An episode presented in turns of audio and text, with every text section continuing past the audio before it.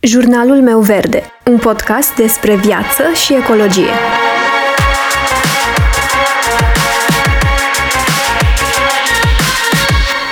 Bună, eu sunt Alexandra și tu asculți Jurnalul meu verde, un podcast despre viață și ecologie. Fiind început de an, mi se pare un moment numai bun să ne luăm puțin timp cu noi înșine și să ne facem ceva planuri, pe cât se poate, dată fiind situația actuală, pentru anul care tocmai a început. Până acum, eu nu am fost adepta planificării agendei personale și nici a rezoluțiilor pentru noul an.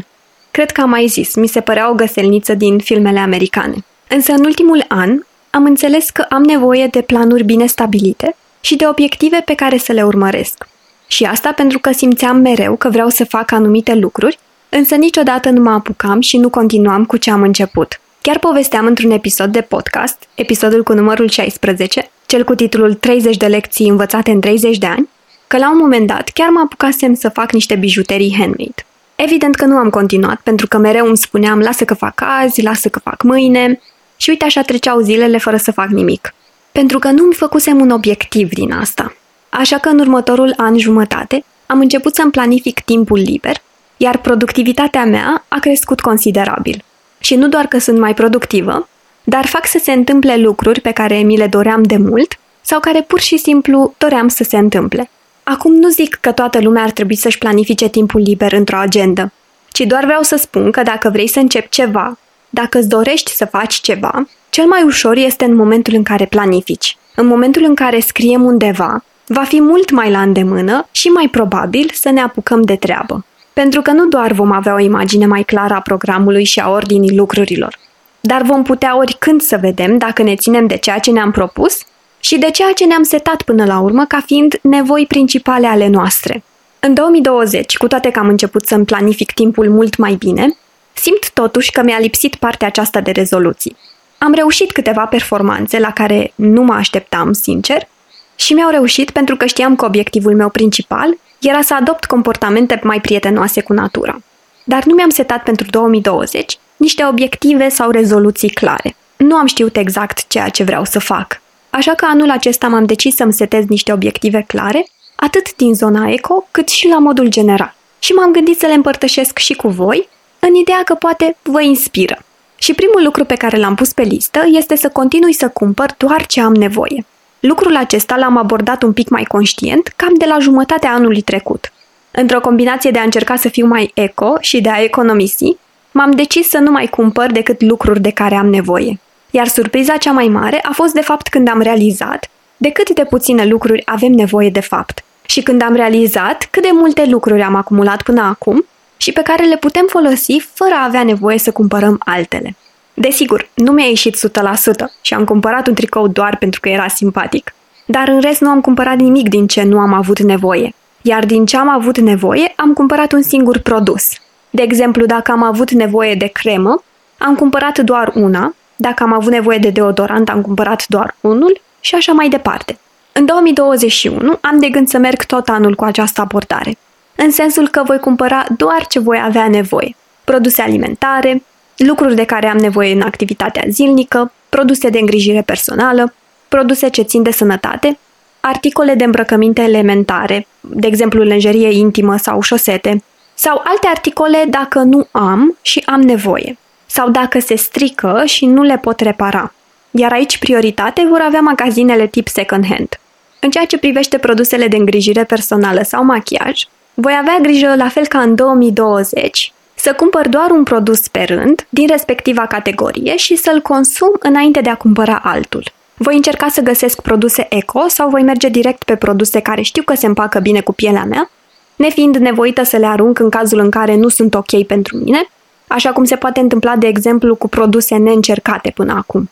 Iar la capitolul cărți, voi continua obiceiul din ultima jumătate de an, și anume să citesc din cărțile pe care le am deja. Îmi voi da voie să cumpăr maxim 5 cărți și asta doar dacă simt că este o lectură care mă va ajuta, de exemplu ceva de dezvoltare personală sau non-ficțiune, cu toate că am o grămadă din această categorie și ar fi bine să le citesc pe acestea prima dată, sau pentru a susține autori contemporani. De asemenea, anul acesta trebuie să fac și câteva modificări și reparații prin casă, astfel că voi avea nevoie de câteva lucruri să cumpăr pentru acest proiect, Iar pentru partea de decorațiuni sau lucruri de pus prin casă astfel încât să mă simt confortabil în ea, mi-am propus să mă orientez în primul rând la obiecte second-hand, obiecte decorative făcute de mine sau plante. Și că tot am menționat despre cumpărături, pentru 2021 mi-am propus să continui să planific mesele și să gătesc. În 2020 am făcut asta constant în a doua jumătate a anului.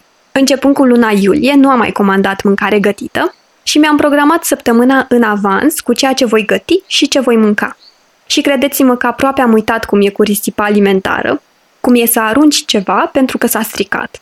Așa că și anul acesta voi face asta și sper că voi avea un an complet de această dată cu această abordare. Iar în ceea ce privește ambalajele produselor alimentare, voi încerca să evit plasticul atât cât se poate și când se poate, să cumpăr în recipiente proprii sau să aleg ambalaje ușor reciclabile. Iar toată partea aceasta cu ambalajele mă duce către un alt punct pe care l-am pus pe lista mea, și anume să fac un audit al coșului de gunoi.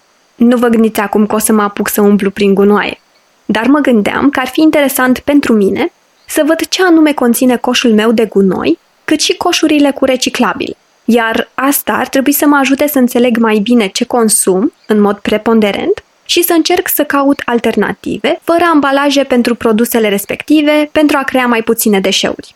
Încă nu știu exact cum o să fac asta, sub ce formă și pe ce perioadă de timp, însă e clar că e pe lista mea.